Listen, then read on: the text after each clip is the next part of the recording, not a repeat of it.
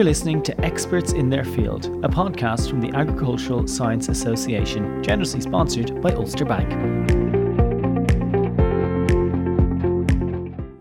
Hello, listeners. My name is Anne Marie Butler, and I'm the President of the Agricultural Science Association. I'm delighted to welcome you to this, episode 4 in our ASA podcast series, Experts in Their Field. In this episode, ASA Council member Barbara Keatley was delighted to catch up with Paul Brophy of Paul Brophy Produce in Kildare. Paul is Ireland's largest broccoli grower. In this podcast, Paul brings us on a wonderful journey from sowing seeds in sixth class to the successful accomplishment of a scholarship to attend Warrenstown College, where he was most fortunate to meet a mentor Brother O'Hare. This podcast is truly a story of horticulture and Paul's commitment to entrepreneurship and science. We wish Paul and his family every continued success into the future. Welcome all. My name is Barbara Keatley and I work in the fresh produce industry with Total Produce. We work alongside Irish growers and import outside of the Irish season. Today we are chatting to Paul Brophy and as Anne-Marie mentioned, Paul is the largest broccoli grower in Ireland. Thanks for your time today, Paul as I know you're still busy harvesting. No problem. Paul, you've a really interesting story on how you got to where you are. So maybe we'll start there and give us a background uh, on how you got into growing and why broccoli. Okay, well, I suppose it started back uh, when I was about 12 years of age. Um, I was in sixth class in school, and uh, the teacher that we had at the time was a, a very, very fanatical gardener, and uh, there was a hardware closing down in the town, and he was given the seeds uh, to they were going to be thrown out. He was he was going to give them out to students in the class. He arrived into the classroom, and he um, he asked, had anyone a garden at home? Nobody put up their hand. Would anyone like to start a garden at home? So three or four of us put up our hands, and he handed us out a couple of packets of seed each. And um, I was given Brussels sprouts uh, I was given carrots and parsley, and um, I brought them home and asked my dad, could I dig up some of his lawn and start a vegetable garden? Now, probably if my son to me today, I'd say no, but dad was always very open and, and encouraging on entrepreneurship, and he he gave me, a, I suppose, a plot the size of a grave and uh, allocated around the back of the garden and said you can dig up that and um, uh, you can sow your seeds in there. So I um I had to, to plant the three crops, and I suppose what really hooked me was the one that didn't grow. We grew some sprouts, which we had for Christmas that year. The carrots probably saw them a little bit thickly, and um, they were sort of twisted around each other, but they still produced tasty little carrots. And uh, the parsley didn't grow, so there was no internet back then, and I had to go and join the library and get a book by a man called Percy Thrower and look up, um, you know, all about why uh, seeds grow and don't grow. And I think actually my mistake was I sowed them a little bit deep. And um, anyway, uh, I became hooked on the whole concept of, uh, I suppose, growing stuff in the garden. And um, for my 13th uh, birthday, uh, Christmas come Christmas present, I got uh, an 8x4 glass house from Lenehan's Hardware in Capel Street. And that started the whole, I suppose, um, story of horticulture because the farm was a mixed farm and uh, dad was cattle sheep and tillage and um, uh, I suppose he, he never had had had any experience in in the, the growing of any vegetable crops and I suppose when I turned about 15 or 16 I had decided my career was going to lie in horticulture and I got a scholarship to Warrenstown College where I went in. Most of the students would have had a background in horticulture, and uh, I hadn't. And I was uh, the head of horticulture at the college was Brother O'Hare, Brother James O'Hare, who became, I suppose, an inspirational figure in my life in his encouragement of entrepreneurship and his approach to horticulture and his skill set that he, he just loved to transfer you know that skill set to the students. And I, he always said his mission in life was to impart knowledge to students and he did that in an, in an exceptional way I, I, believe. And also an ethic of, of hard working and, and, and that stands to me to this day um, when I finished in the college, I was offered a position working in the college, running some of the demonstration plots uh, for the students, and um, I took the job, and that was in the June when I when I finished. It was a two year uh, certificate course. It wasn't a diploma in horticulture, and uh, Brother O'Hare was encouraging me to go back and do the degree. To I suppose to join the um, the, the teaching staff in the college. However, I, I was more practical person. I enjoyed the um, the practical side of it more than the academic and um, I I was more keen to stay uh, as um, as on the technical side of it. So I was working away there until about uh, Christmas, and my dad contacted uh, brucellosis, and he asked me would I come home and destock the farm of the cattle species. So I I agreed. Brother O'Hare gave me um, leave of absence until March, and uh, I went back.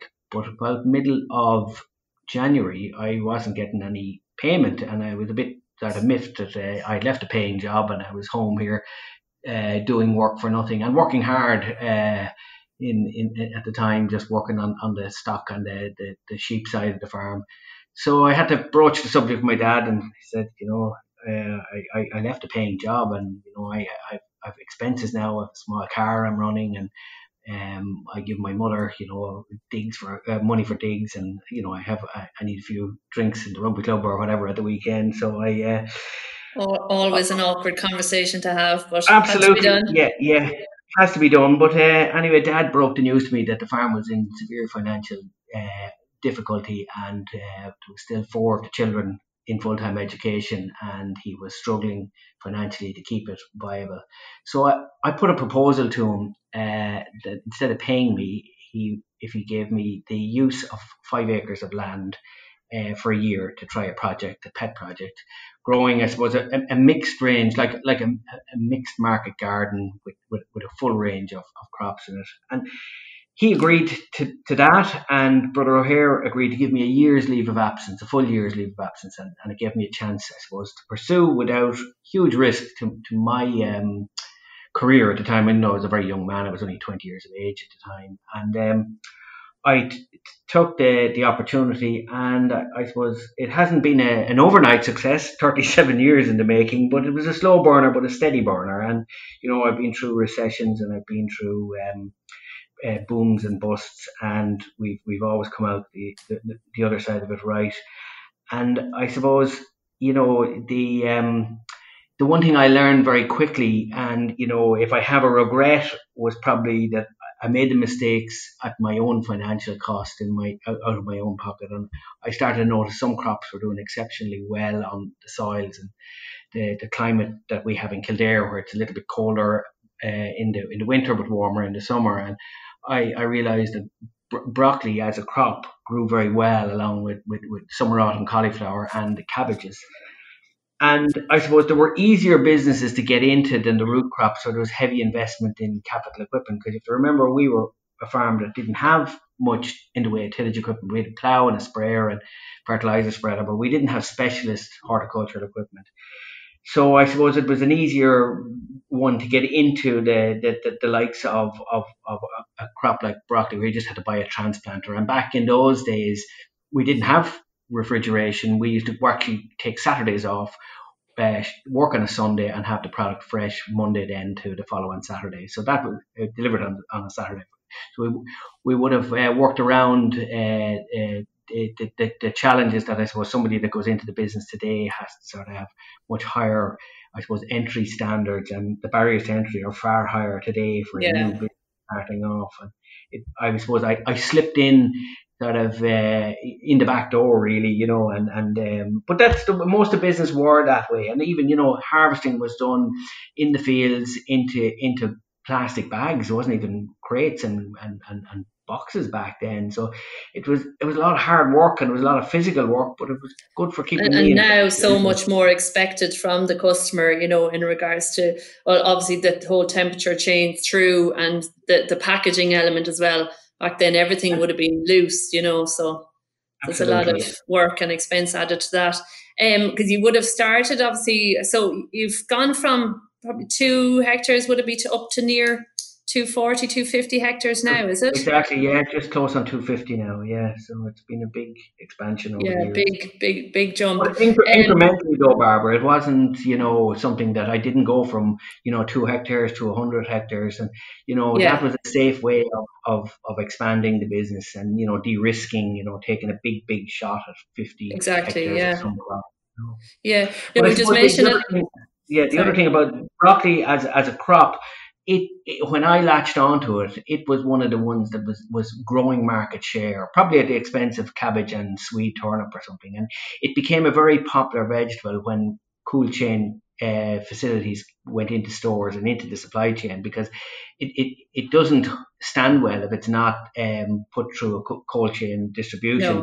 But once that came in, sales of it rocketed and it's a convenient vegetable to, to sell. So I suppose I, I piggybacked on an expanding market, which made, I suppose, expansion a little bit easier for, that I didn't have to win market share. It was a growing market that was expanding.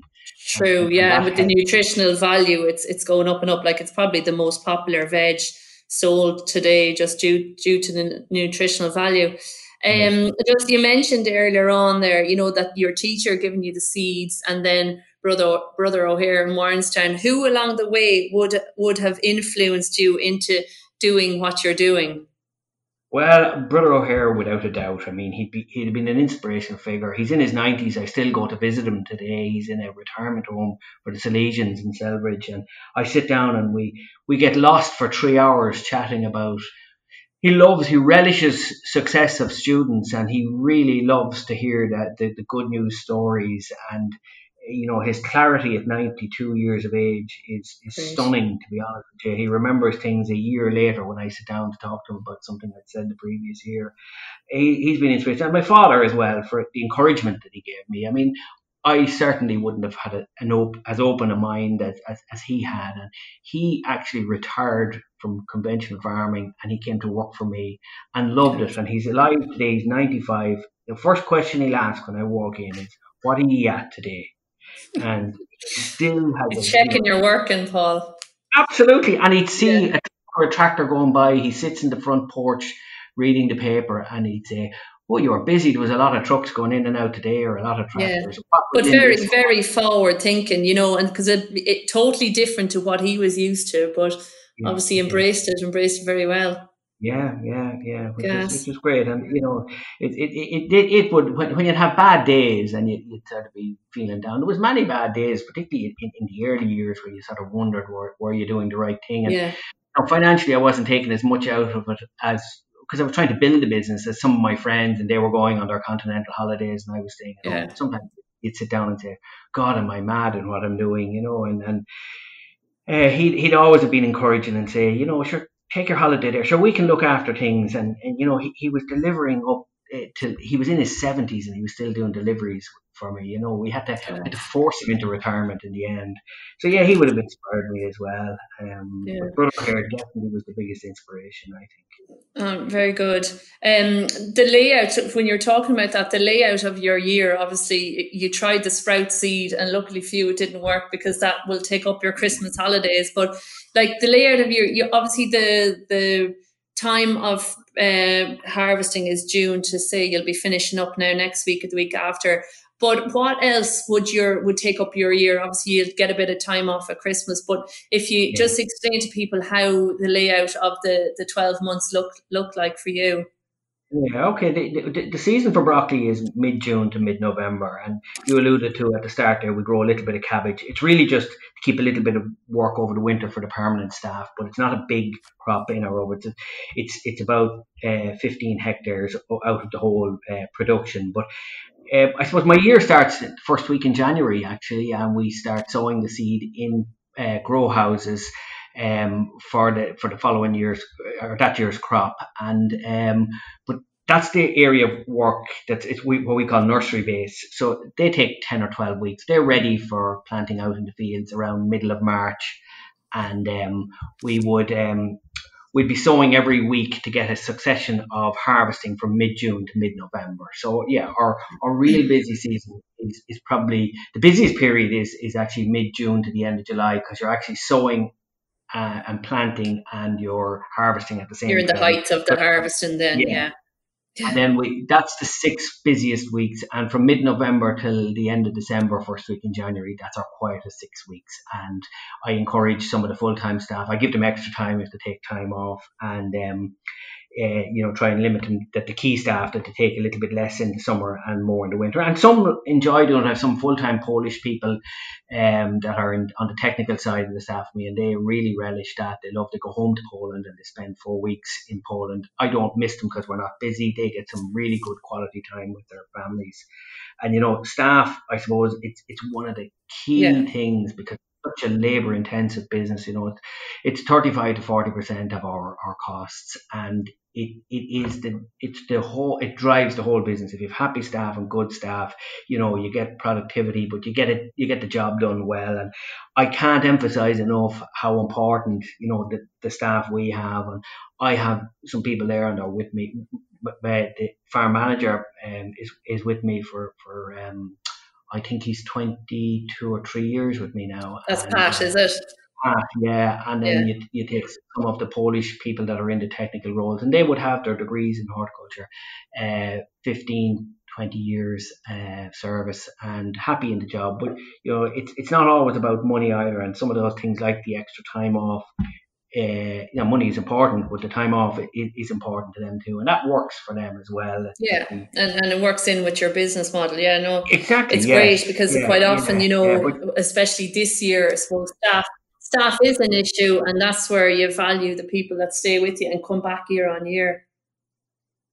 Yes, and I mean even the harvesting staff, they they're they're Romanian people, and they return year on year, and their families, their their husbands and wives wife working in the pack house, the husband working in the fields, and it works quite well for us because you get a little bit of stability. If one's a bit lonely, the other perks them along, and yeah, we we encourage them to find the people for us um, that we're not depending on agencies, and they explain the roles to the people that are coming in, so they understand if you're in the fields, you're out in all weathers, etc. So, yeah, you you have to become very sensitive to the to the needs of the people, and, and you know, pandering a little bit to them now because it's it's an employees market at, at the moment. Yeah. It's hard to get people, and, and hope you know you need to cherish the, the good ones you have.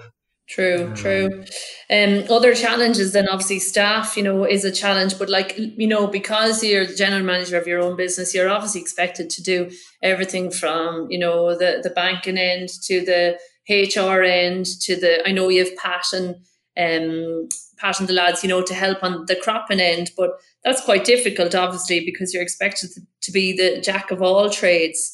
But in regards yes. to challenges, then, you know, that you see in the future, obviously, weather is always going to be a challenge. Um, Brexit, you're somewhat protected, I suppose, from because you're it's only sold domestically. But what else do you see a challenge going forward, if any? I, I'd say the biggest uh, ch- challenge for us is going to be climate change because climate change will drive lots of different things. The uh, the consumption even of the product. If we start getting very hot, warm summers, you see the consumption of the cooking vegetables, you know, drop dramatically. And we see it if you get a hot week, you know, the, the demand for broccoli drops, the salads rise. Yeah. You know, we could have a longer growing season, we could have longer, wetter periods, which don't doesn't suit broccoli. So you have to adapt your business if things are going to change. You have to be really mindful of, of what's going on around it. One of the biggest challenges I had was scaling the business and getting, you know, to the scale to justify having the full time people that could remunerate at, at, at, at, you know a correct rate and that was a big challenge, and it's it's probably the biggest challenge going forward is for for for new entrants, and we need new entrants, you know, because yeah. you know uh, it, it, it's not all about getting hundred percent of the business here ourselves. We won't achieve that. We don't probably want to achieve it. You know, it needs to be um, spread out among a couple of growers for, I suppose, de-risking point of view from the, the, the consumers. They don't want if we had a big weather event in Kildare. and yeah, and so many elements on staffing elements, on weather, on disease yeah. in a crop. You know, you need to obviously uh, spread the risk a bit. Yeah. Yeah, yeah. So it, it, it, I suppose climate change is this big thing. Brexit isn't. Uh, if, if anything, Brexit could be an opportunity for us. Yeah. And, uh, Yes, I suppose it's. Uh, and in regards to your business, then I know you have I think three children at home, don't you? Yes, correct. Yeah. Anybody showing any interest yet? No, well, my eldest girl's in Australia. She's done a business degree, and um, I have a, uh, my middle guy's son. He's uh, doing engineering, and the youngest is doing her leaving cert. None of them expressed an interest to come back. They've all worked the summers in it, and you know are very very good. They've, they've, they've a good work ethic, and uh, I won't you know I won't push them to, to to join in the business. I'd like them to go and work away for a few years and bring back yeah. you know some of their experience if they if they so wish. But um, I'd be planning that they're not going to come into it, and that's being honest. Because it's not an attractive business. There's long hours. It's hard work. It is intensive, but I like that time the way it works for me with the time yeah. off, the, uh, you know, the winter months. Um, but you know, if they if they come back, I'd hope I'd be like my own dad and encourage them back in, but not you know not question everything they, they do because yeah, not push them in, let yeah. it be their decision, I suppose. And um, obviously you've achieved a lot, you know, bringing the the size of the scale you have, you know, at the moment. What would you think would be your, you know, overall your greatest achievement so far? Obviously, your family, of course, but other than that, what would you see as your greatest yeah. achievement to date? Um, I'd say, well, when I, I, I was banking with with with uh, NIB when they closed, and I switched to Ulster Bank, and that was my first uh, uh, meeting with Anne Marie Butler, and she encouraged me, and against my wishes, I didn't really want to do it. She encouraged me to to enter the Ulster Bank Business Achievers Award, and we won the uh, overall Irish Agribusiness Award, and you know that was in 2017, and it was a huge, huge uh, accolade for us we really thought, you know, uh, I suppose it did a lot for my self confidence and self belief that you know here was an independent set of judges, you, you know, uh, looking at our business and how, how we had grown it. And I suppose the other one was I went back myself. Per, per, a personal thing was I went back to UCD Smurfit College and I did a, a master's in business leadership and management practice over three years and. Uh, that that was graduating uh, a year before my daughter um, was a, big achievement yes. for me. Um, yeah, so yeah, they were two probably highlights in, in, in my life, apart from family and yeah. Um, and that. Um, very, very good.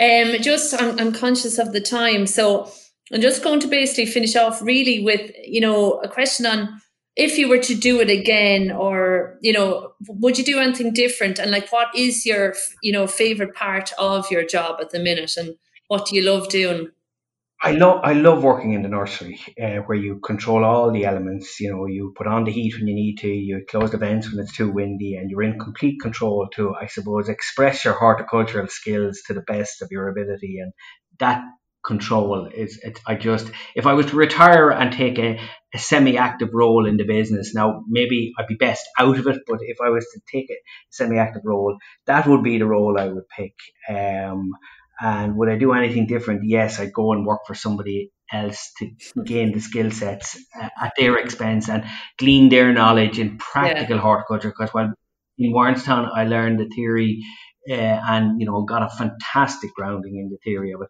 The business side of it is so different, and you know I made mistakes growing crops when I shouldn't have been growing them, and I look back now and I laugh at at how you know naive I was and some of the mistakes I made, but I had to make them, you know. And, yeah, and everybody does. That's how you learn. yeah, if you learn from them, they're not mistakes, you know. No, exactly. I suppose you know where's the business going. Um, I, I I think you're going to see your continued swing to locally produced, locally sustainably produced uh, produce. I, I think um, that's that's going to be a, a complete, uh, I'd say, a prerequisite from our customers going forward.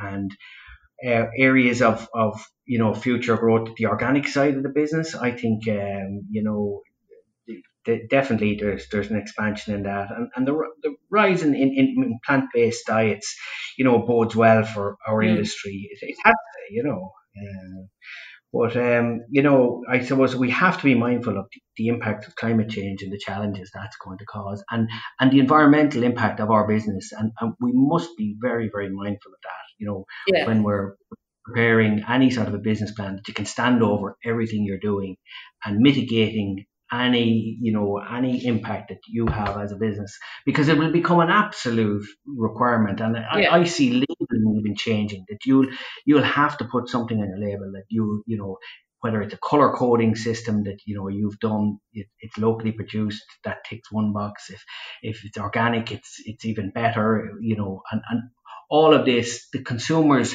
the, the, the young people today, they're the purchasing decision makers of tomorrow, and they are so savvy and so clued into what's good and what's good for the world and the environment. They mightn't have the best work ethics as regards getting them to work in the field because we're challenged to get Irish people to work in our business. But I can tell you they're well informed and yeah, you know, they're not they're not afraid to to um, give their opinion as well, which is good because that'll drive it that'll drive it further, yeah, and yeah. quicker. Yeah. Yeah, no, really interesting, Paul. It's lovely to hear your story. We, we might just, I'm just conscious of time, so we might finish off on that note. Um, you know, it just really the whole idea of today was to chat through how your journey started and people along the way influence it. I know your teacher and Brother O'Hare, and sometimes people are influenced by, you know, meeting or talking to people that they mightn't realised influenced decisions. Um, so it's great to hear your story. You're really passionate about what you do and um, that's that's half the battle. And the rest is obviously all the work ethic, and you have a great team behind you. So thanks a million, Paul, for your time, and um, we'll catch up again. And we from ASA really appreciate it. Thanks a million. Thank you, Barbara. Thank you.